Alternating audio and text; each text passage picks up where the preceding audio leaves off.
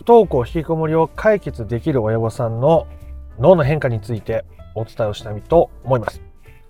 どうも不登校引きこもり専門カウンセラーの嘘太郎です。ね、不登校引きこもりを解決するときに一体どんな、まあ、脳みその変化があるのかっていう、まあ、あくまで一例ですけど、お話ししてみたいと思います。えついつい、えー、こう不登校引きこもりのことで悩んでいる時っていうのはあ今日も学校行かなかった今日も部屋から出てこなかった。食事あんまとってない。生活習慣整ってない。YouTube ゲームばっかり見てる。みたいなところでこう気になってしまうわけですよね。で気になっちゃうから、ね、なんとか部屋から出てきてくれないかな。なんとか学校に行く方法ないかな。なんとか元気を取り戻してもらえる方法ないかな。と言ってこう不安とか焦りから子供に関わってしまうわけですよね。で相手を変えよう変わってほしいっていう願いを持って行動すればするほど子供からすると、まあ、正直大きなお世話になってしまっている可能性も大きいですしそれによって子供がより心を閉ざしてしまって不登校引っ込もり悪化することもあるわけです。子供が心からそれを望んでいたとしたら子供としても元気を取り戻すきっかけになる可能性は大いにありますが、ま、そうじゃない場合にはやはり子供からより敬遠されたりしてしまうので、えー、そこのところとても大切な部分になるわけですね。親御さんがどういう心持ちでいられるのかっていうことです。こういう、そういうところからどう変化して、どういうものの見方が変わって、不登校引きこもりが本質的な解決に向かうのかということを今回はお伝えしたいと思いますので、不登校引きこもりを本質的に解決していきたいぞという人は最後まで聞いてみてください。ということで、まあ、どういう変化なのかっていう結論を先に言うとこうできない部分ばっかりに目が向いていたのが今ある部分に目が向くようになっていくということです。ていうか向くようにしていくわけですけどね。例えばさっき挙げた昼夜逆転してて YouTube ばっかり見てて学校行ってなくてこうない部分ばっかり見てしまっているわけですね。ない部分ばっかり見て学校行けたら、ね、勉強してくれたら規則正しい生活してくれたらね、こうそれを埋めるようなものを望んでしまうわけです。このような状態で過ごしていると親御さん自身もこう精神衛生上あまり良くないですよね。こう欠乏している部分ばかりに目が向いてしまうのでより不安や焦りというものが自分の中で大きくなってしまうし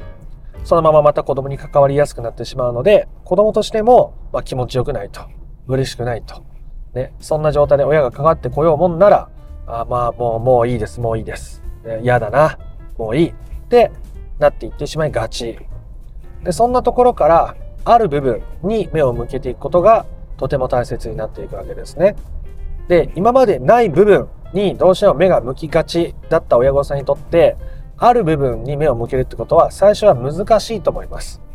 まあ、それはそうですね。そういうものの見方の癖がついてるからです。今のうちの子供にある部分学校も行ってなくてあんなだらしない生活してて進路のことだって考えてなさそうな子供のある部分って何？と思ってしまうでしょう。ね。なので、えー、ある部分は絶対にあります。ない、ある部分がないなんてことはないわけです。例えばの例を話すと、子供が今日生きているっていうことだってある部分ですよね。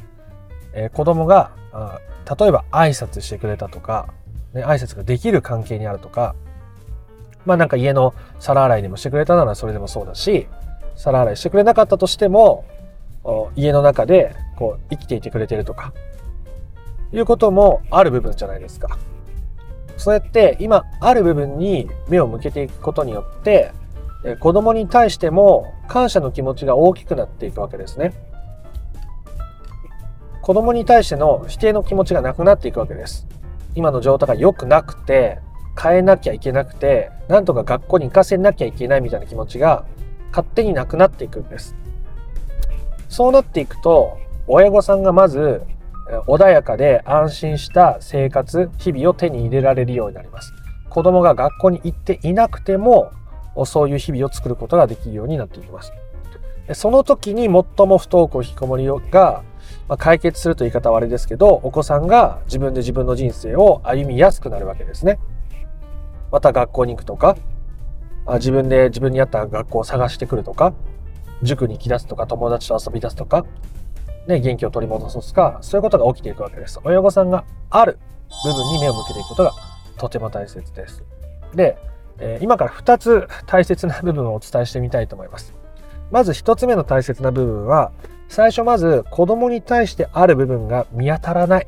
ま、正直思い当たらないと思ったら、子供のこと以外でもいいです。子供のこと以外でもいいです。今あなたが感謝できることを探してみてください。今、ある部分に目を向けてみてください。ね。今あなたは何を持っていますか？何があると思いますか？ねえー、いっぱいあるんですよ。うんね気持ちはわかります。なかなか見つけられない気持ちも。まあ、例えば、僕は今こうやって車運転しますけど、車があるじゃないですか。おかげで移動ができるし、スマホがあるおかげで YouTube の録画ができるし、インターネットの環境があるから皆さんにこうやって動画を見てもらえているし、ガソリンがあるから車も走ってるわけですよね。ありがたい。だからあるわけですよ。で、あるものをないって見ちゃったりとか、欠乏感が大きい人っていうのは当たり前のことに感謝できないわけですね。だってそんなのみんな一緒じゃん。YouTube ね、こうやって見れたりとか、車運転できたりとか、え、別に生活できる最低まあご飯食べて寝て生きるぐらい、え、誰だってみんなできてることなんじゃないのって思うかもしれない。でもその当たり前の中に実はすごいね、かけがえのないことがたくさん詰まってるってことです。まあ、若干なんかね、臭い感じがしますけどもでも実際そうなわけですよね。だってこう、食べられない、ね、ご飯食べられなくなったらいかにご飯食べてたことが体にとってありがたかったことが睡眠不足になればいかに睡眠というものが自分にとって大切で今まで満たされていたことか風邪をひいたらいかに健康な体が自分にとってかけがえのないものだったかって気づけるじゃないですか。ね、だから当たり前って思ってて、えー、見れてないとか周りと比べてるからそれに対してない部分ばっかりに目が向いてしまうのが、まあ、人間の、まあ、心だったりするのでそれをちょっとずつある部分に目を向けていく。まあ、子供に対して見当たらなかったら、今自分のこととか、今までの過去を振り返って、恵まれてたなとか、ありがたいなとか、あそういうことに目を向けていくだけでも全然いいです。それをしていくことによって、ある部分に目を向けるっていう自分の思考の癖がついていくわけですね。今までは欠乏ばかりに目が向いていたところから、ある部分に目が向くようになるので、子供に対してもある部分を見出しやすくなるわけです。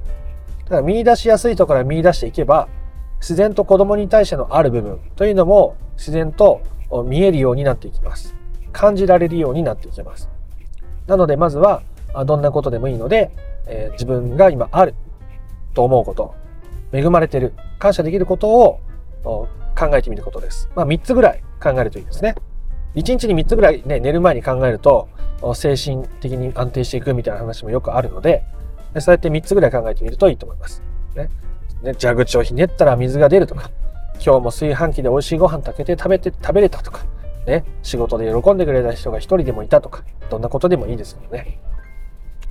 で、2つ目なんですけど、これもとても重要なことです。それは、もうないっていうことに目が向いてしまうことを否定しないということです。でついつい、ね、こうやって、じゃあ、いい部分、ある部分、恵まれていること、感謝できることに目を向けようって思った時に、あ、またなんか私、周りと比べて、あ自分のことダメだなとか、ね、こう、子供に対して否定的な気持ち持っちゃったなとか、人に対して妬む気持ちとかあっちゃったなっていう時に、そういう自分を罰してしまうとか、同時に、えー、そのポジティブであろうとしすぎて、ネガティブに感じてることを無視したり、蓋をしようとすることがあるんですね。それをすると、あの、蓋をしちゃうと無理なポジティブ人間になるわけです。嫌なことなんて考えなくていいから、ポジティブにいようよみたいな。ね。いや、しんどいわけです。その、ネガティブなことも抱えながらポジティブになろうとしてる人にとっては、ネガティブなんて忘れてさ、みたいに言われても、ネガティブなことを考えたってしょうがないよとか言って、だって、だって考えちゃうじゃんっていうね、えー、状態になっちゃうので、えー、そうするとまた、そのネガティブな心を持っているお子さんとの関係が難しくなったり、その他の人間関係でも支障をきたしやすくなるので、ネガティブな感情があるってことは否定しなくていいんですよ、全然ね。今までの癖だし、それはそれで必要なことだったし、僕ももともとそうだったし、今でも多少あるし、そうやって思っちゃうってことを否定せずに、ああ、そうやって目が向いちゃうなとか、どうしてもそうやって今までの癖でどうしても向いちゃうよね、みたいに、自分のことを受け入れていくことの方が、むしろ大きな力を取り戻すことになってきます。あなたが大きな力を取り戻すということが、子供が力を取り戻すためにできるめちゃめちゃ大きなことになっていくわけですね。なので、こう否定的な思いとか、自分の中のそういう気持ちに蓋をしないっていうことがとても大切になっていくわけでございます。でそうやってなっていくと、親御さんの中で、あ、子供が今日もこうやって生きてくれてるだけでも、あ、感謝だなとか、あ子供がちょっと自分の気持ちをね、親に、私に話してくれたこともすごくありがたいなとか、そういうことが変わっていくわけですね。今までは、なんで学校にもうちょっと何かやったらいけるんじゃないのみたいになってたところから、あそうやって話してくれたんだ、それも本当にありがたいよねって変わっていけると、子供も親にもっといろんなことを話しやすくなったり、もっと自分を表現しやすくなったりしていくわけですね。すると、またその家の中での雰囲気とか動き方も変われば、家の外との人間関係とかもね、作りやすくなっていくわけですよ。そこに安心感が広がっているからですね。それを作り出せるのは、親御さんが安心感を持って日々過ごすことですし、子供のためよりまず自分のためにそれをしていくことがとても大切だということです。簡単に話をまとめて終わりたいと思います。不登校引きこもりを解決できる親御さんの脳の変化というのは、今まではね、子供が学校に行ってない、昼夜逆転ばっかり、ゲームばっかやって、ね、進路のことを全然考えてなさそうみたいにない部分ばっかりに目が向いていってしまう。でそうすると、そこから不安や焦りが大きくなって、子供に対しての干渉とかね、先回りが増えていく。子供との信頼関係があ損なわれていく。でさらに不登校引きこもりが悪化したり、状況が停滞してしまって、ね、親御さんとしても苦しい状況が起きていってしまうので、そこで、えー、子供に対してね、できる親として最高のことの一つとしては、しっかりある部分にも目を向けていくということです。子供が今日生きていてくれてることとか、挨拶ができる状況にあることとか、時に胸の内を話してくれたこととか、そういう些細なことに目を向けていけると、子供もこう親に対して安心感を覚えたり、外の世界に、ね、目が向きやすくなっていくということですね。でその時に子供に対してどうしてもある部分が最初見当たらなかったら、ね、自分の普段の仕事でもいいし、普段の生活の場面でもありがたいなとか恵まれてるなっていう些細なことに目を向けて、それを味わってみるということをしてみてください。そして、時にね、また私、ネガティブなことばっか考えちゃったっていう時に、それを変に罰したり、それを変に、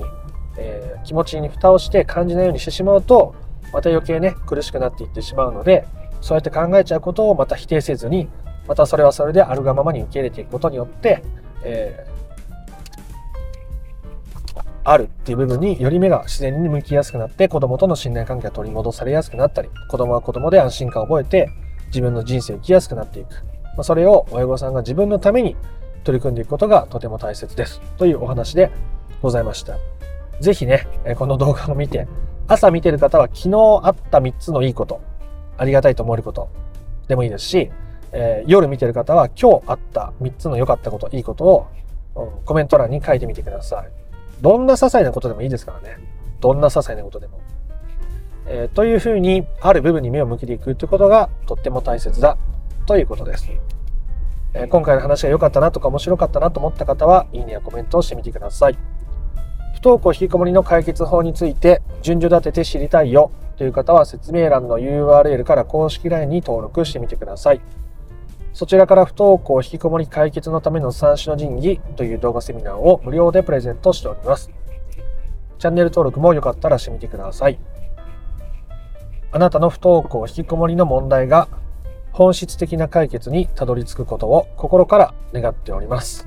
また別の配信でもお会いしましょう。ありがとうございました。ソ太郎でした。